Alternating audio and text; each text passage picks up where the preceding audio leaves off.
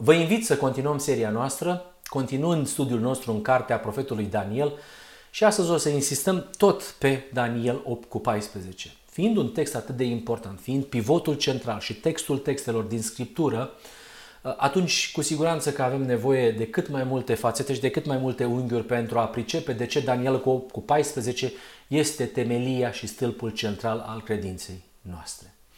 Dacă îi întrebăm astăzi pe frații noștri de ce Daniel 8 cu 14 este temelia și stâlpul central al credinței noastre, în general răspunsul uzual este că acest verset definește perioada profetică a celor 2300 de seri și dimineți care uh, marchează uh, apariția Bisericii Adventiste de ziua 7 pe scena internațională și, într-un fel sau altul, acesta este motivul major sau justificarea majoră a prezenței noastre în mijlocul bisericilor creștine. Și asta spunem noi că este dovada principală. Fără um, numărătoarea aceasta, fără schela profetică de Daniel cu 14, n-am putea să justificăm apariția noastră. Ceea ce nu aud eu în poporul nostru și ceea ce nu aud eu de la Îngerul Bisericii este că Daniel 8 cu 14 nu este doar uh, justificarea apariției uh, bisericii noastre, nu aud că acest eveniment este confirmarea celui mai măreț eveniment al tuturor timpurilor. N-aud așa ceva. Daniel 8 cu 14 ca fiind evenimentul evenimentelor, curățirea sanctuarului, ziua ispășirii, nunta mielului, împlinirea legământului cel veșnic, împlinirea scopului etern și a destinului înalt pus în fața fiecărui suflet. N-aud că Daniel 8 cu 14 ar fi așa ceva. Aud un răspuns rece, în care se face numărătoarea și în care avem o justificare. Exact cum am negociat cu evanghelicii, așa este și răspunsul nostru. E dacă ne urmăriți pe noi, pentru noi Daniel 8 cu 14 uh, și doctrina sanctuarului nu este o doctrină prăfuită și anacronică a secolelor trecute. Pentru noi sanctuarul nu este doar o schiță profetică care, care să justifice existența noastră pe scena internațională. Hai să vă spun ce este pentru noi dacă ne ascultați. Pentru noi, înțelegerea și temelia centrală a lui Daniel 8 cu 14 deschide sufletul la comorile Universului și a dragostei insondabile al lui Dumnezeu, ale caracterului său.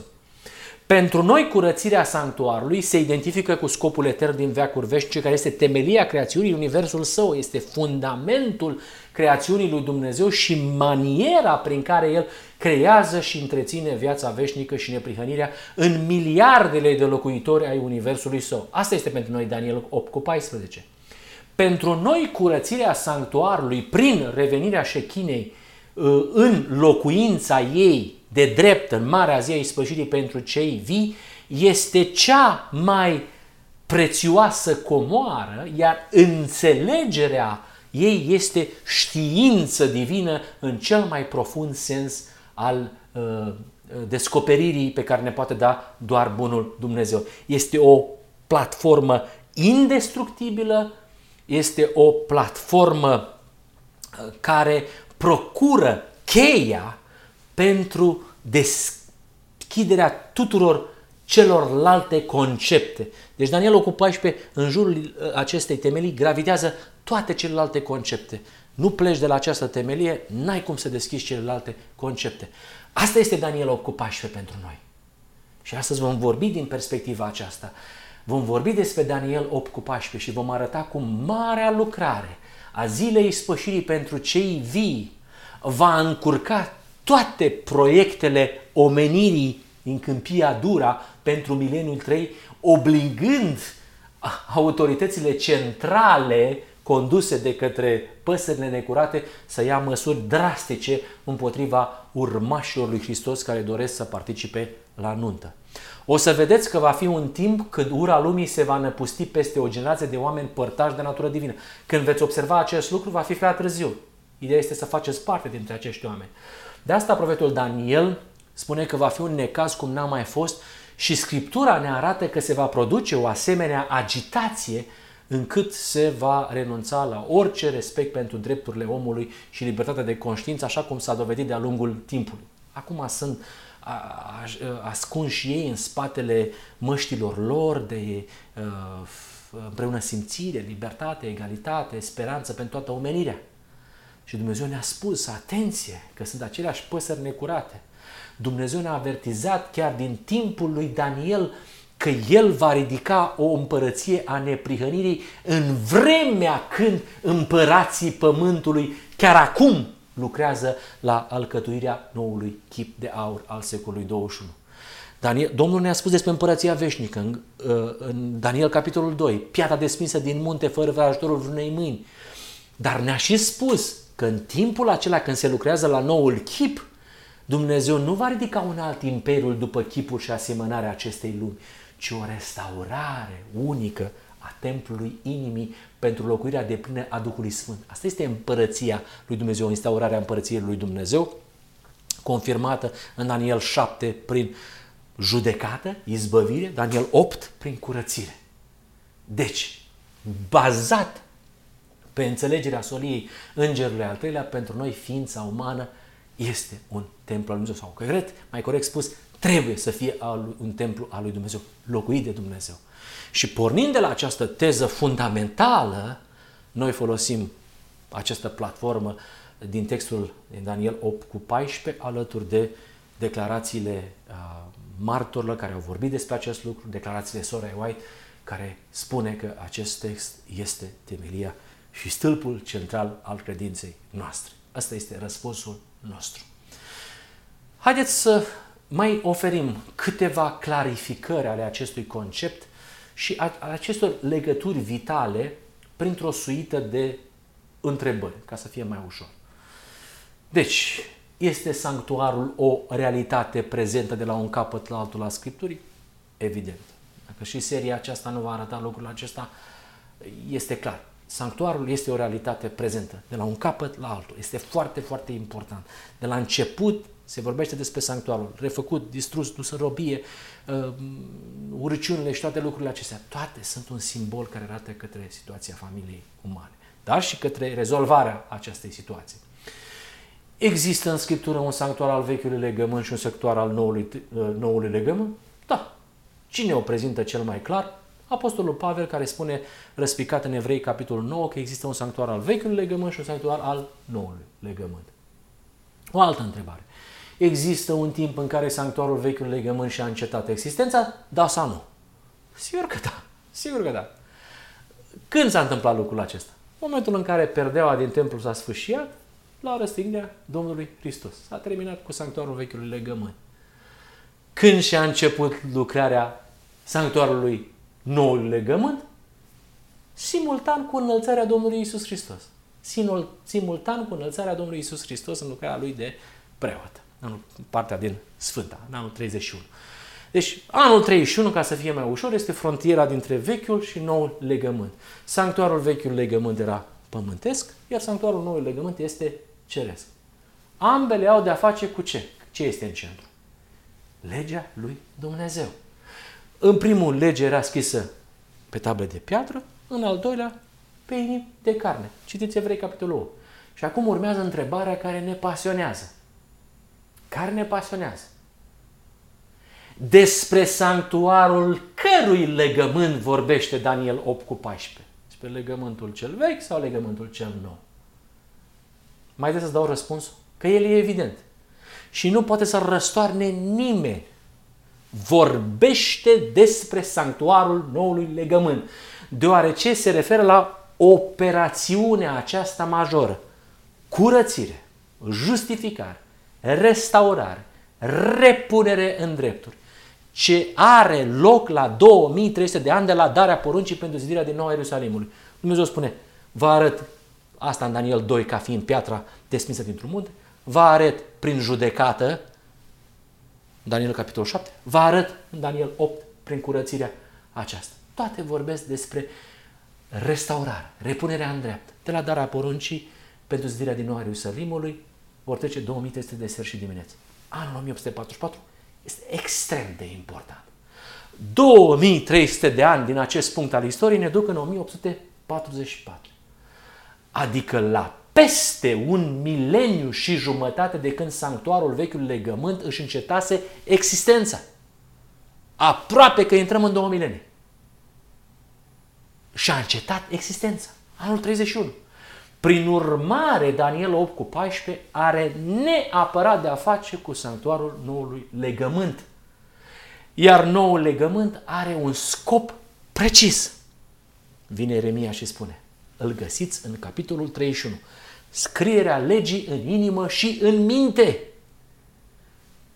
Și în limbajul nostru modern, asta înseamnă instalarea sistemului de operare divin în templul sufletul, sufletului după modelul prototipului, Iisus Hristos. Tu uiți la Hristos și zici, aceasta este întruchiparea fidelă a oricărei noțiuni despre sanctuar. Legământul cel vechi cu sanctuarul lui, legământul cel nou cu sanctuarul lui. Și așa cum ambele legăminte vechi și nou sunt dependente, legate de legământul cel veșnic, tot astfel sanctuarele lor sunt legate de scopul etern al lui Dumnezeu în creațiune de locuirea sa în templu. Am vorbit de anul 31. Am vorbit de momentul în care împlinirea sanctuarului s-a văzut în prototip, în omul Iisus Hristos.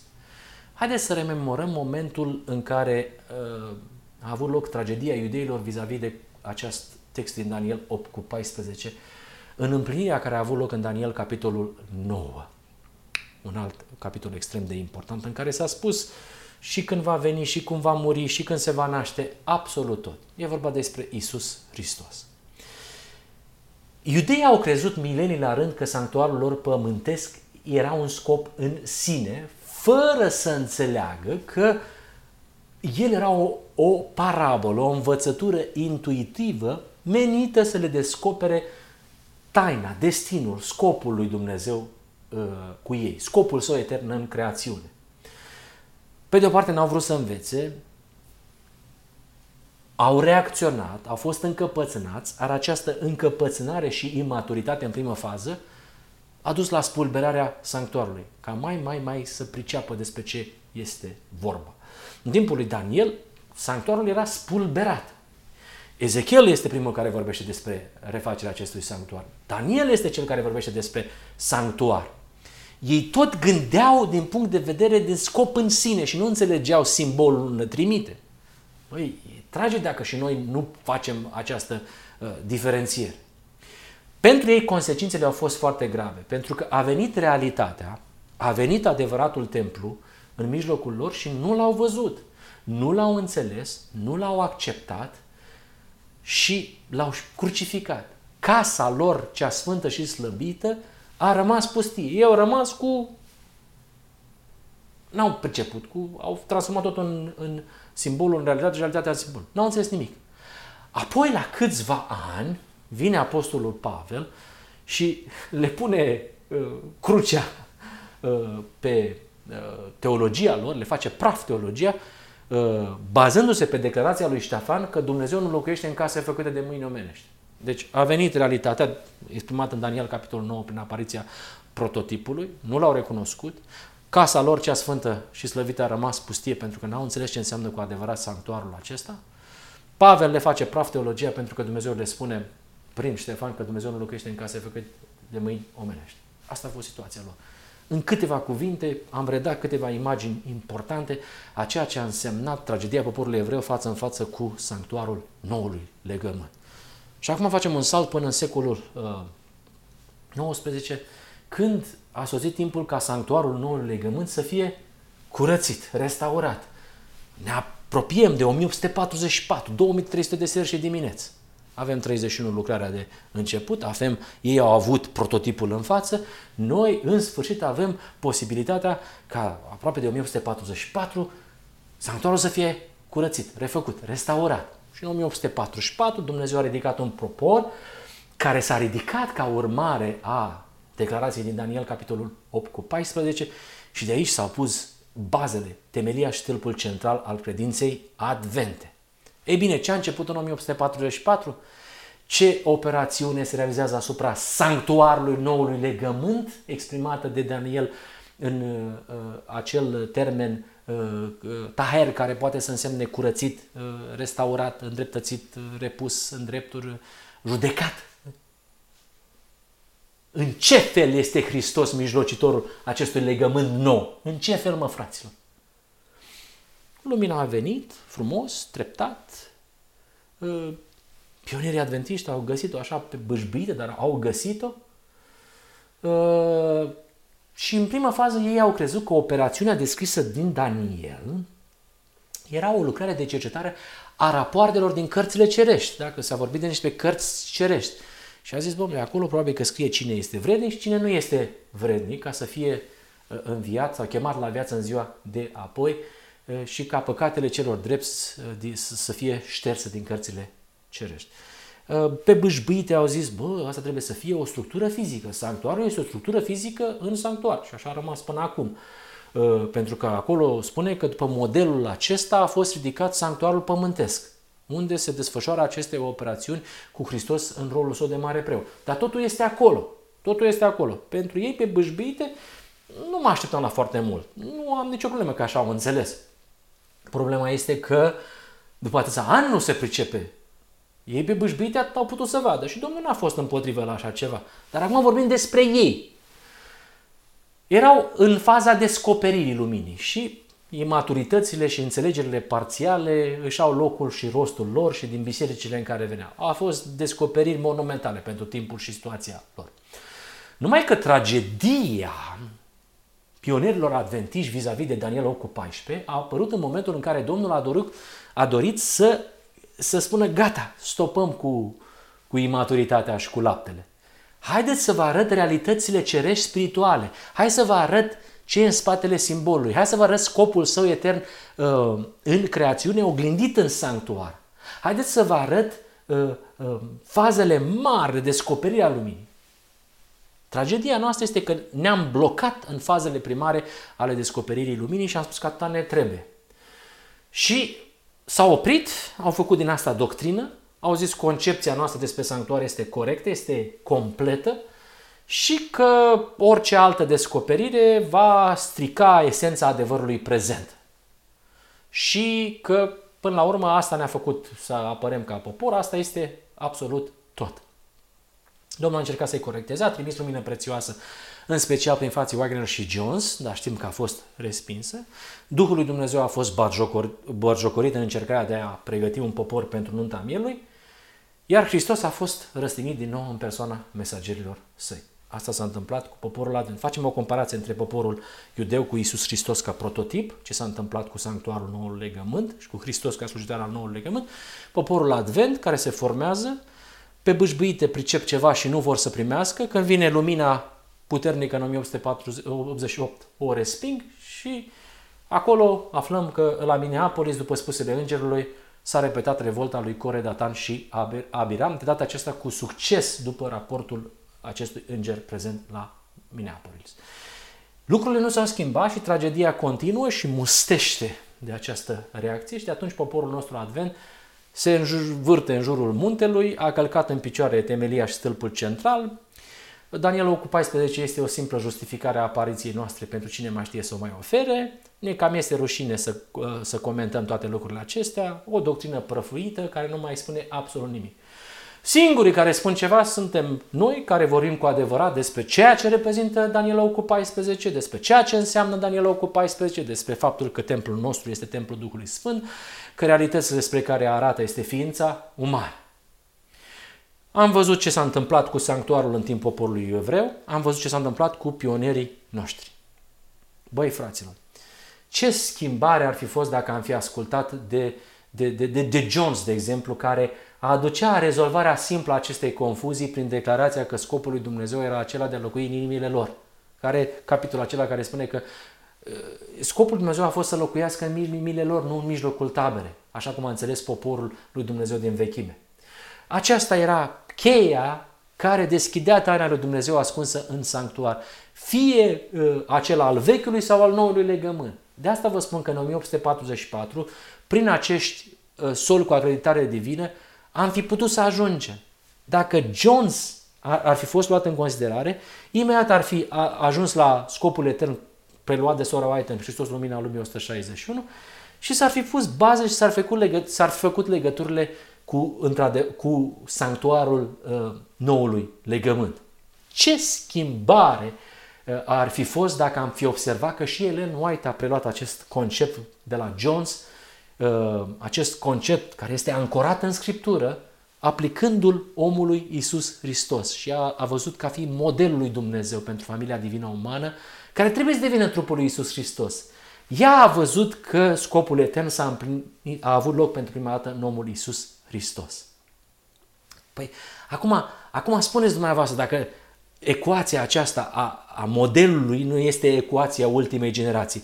Hristos a venit să ne facă părtași de natură divină și viața lui declară că omenescul unit cu divinul nu comite păcat. Asta era operațiunea care trebuia să finalizeze lucrarea începută în 1844 cu cei morți în Hristos, pentru că ispășire înseamnă a pune împreună două naturi despărțite în Eden, at one man.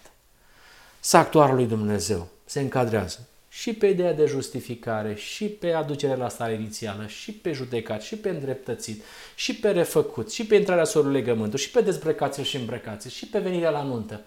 Da? Sau orice alt sens al uh, expresiei uh, nitzdac folosită de înger în Daniel 8 cu 14. Asta este Daniel 8 cu 14. Asta este comoara lui Daniel. Și gândiți-vă că această experiență uh, chiar s-a întâmplat în 1844, deoarece asupra copiilor perfecte ale ființilor celor morți în Hristos, marele nostru judecător și izbăvitor, a realizat operațiunea dramatică exprimată în Ezechiel 36, insertând și scriind legea, care este caracterul lui Dumnezeu, natura divină la locul ei de drept, întrupând-o, dacă vreți, în copiile, în copia ființelor lor inactive acum, dar complete și cât se poate de realiale, o matriță uh, după care vor fi chemați la viață.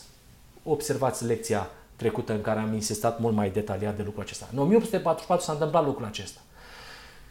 Iar această restaurare va avea loc și o generație în viață, în termenii unei curățiri, așa cum o descrie Maliah în capitolul 3. Iată, voi trimite pe solul meu, el va pregăti calea mea. Și deodată va intra în templul său Domnul pe care îl căutați, solul legământului pe care îl doriți. Iată că vine, zice Domnul oștirilor. Cine va putea să sufere însă ziua venirii lui? Cine va rămâne în picioare când se va arăta el? căci el va fi ca focul topitorului și ca leșia înălbitorului. El va ședea, va topi și va curăți argintul, va curăți pe fiul lui Levi, îi va lămuri cum se lămurește aurul și argintul și vor aduce Domnului daruri neprihănite. Avem, deci, un sol al legământului cel veșnic, pe care îl dorim cu toții. Avem, deci, un templu. Care? Un sanctuar al legământului cel veșnic. În el trebuie să intre solul legământul. Iar lucrarea de făcut este una de curățire, de unire, similară descoperită în ziua ispășirii. Și acum urmăriți maniera magistrală în care inspirația leagă restaurarea din Daniel 8 cu judecata din Daniel 7 cu ștergerea păcatelor din Maliah 3 și cu parabola anunții din Matei 25. Venirea lui Hristos ca marele nostru preot în Sfânta Sfintelor pentru curățirea sanctuarului deschisă în Daniel 8 cu 14, venirea Fiului Omului la cel îmbătrânit de zile prezentată în Daniel 7 cu 13, venirea Domnului în templul său vestită de Maliah sunt descrieri ale aceluiași eveniment. El este reprezentat de asemenea prin venirea mirelui la nuntă descrisă de Hristos în parabola celor 10 fecioare din Matei 25. Prin urmare, restaurarea, judecata, curățirea, piatra din Daniel 2, nunta sunt expresii ale aceluiași eveniment început în 1844 cu Sfinții adormiți în Hristos și care trebuie să se încheie cu o generație în viață. Asta este Daniel 8 cu 14. Și concluzia vine de la sine. Sfântul locaș de care vorbea îngerul în Daniel 8 cu 14 este sanctuarul noului legământ este realizarea scopului etern al lui Dumnezeu de a uni din nou cele două naturi despărțite în Eden. Este o, o operațiune pe care o face exclusiv Dumnezeu. Nu este făcută de mâini omenești și noi nu avem niciun control. Doar dorința de a veni acolo și de a lăsa ca Dumnezeu să facă această schimbare. Este prin credință, este credința lui Isus și credința lui Isus era că Tatăl locuiește în el și se va realiza atunci când un popor informat de această schimbare va înțelege corect, va accepta această schimbare, va accepta acest destin și va merge la nuntă, la judecată, la izbăvire, la curățire, la ștergerea păcatelor, la întruparea continuă a lui Isus Hristos. Aceasta este înțelegerea noastră cu privire la Daniel 8 cu 14. E mult mai mult decât o operațiune de a socoti când a apărut poporul Advent. Noi am înțeles în lumina crescând a soliei Îngerului al treilea că această curățire, vindecare, izbăvire este legată de conceptul nunții, adică de realizarea scopului etern din veacuri veșnice. Și doar în felul acesta putem să-L vedem pe Hristos în rolul de tip al sanctuarului și de slujitor al noului legământ. Pentru noi, orice altă interpretare a lui Daniel 8 cu 14 produce dificultăți insurmontabile în susținerea doctrinei adventiste despre sanctuar și a temeliei centrale care este Daniel 8 cu 14. Asta este împlinirea noului legământ, Asta înseamnă instalarea caracterului Dumnezeu în inima omenească prin lucrarea Duhului Sfânt, așa cum spune Eremia în capitolul 31. Când nu vrem să înțelegem că nunta este același lucru cu nouă legământ, o să intrăm în cele mai nebunești erori și prezentări teologice, așa cum se întâmplă la ora actuală. Ăsta este legământul cel veșnic. Asta pregătește, ăsta este scopul nunții și asta produce un popor care trăiește în deplină ascultare de legi. Și în momentul în care apare așa ceva, se va încheia marea controvers. În câteva cuvinte, asta a încercat Dumnezeu să ne spună? O astfel de generație El așteaptă? Asta este împlinirea doctrinei sanctuarului și asta înseamnă frumusețea unirii omenescului cu Divinul. E nevoie să fim părtași de natură divină așa cum a fost creat Adam și Eva la început. Iar binecuvântările excepționale ale participării zilei spășirii așteaptă pentru, peste toți aceia care doresc să participe la această nuntă. Așa că Totul este gata. Poftiți la nuntă.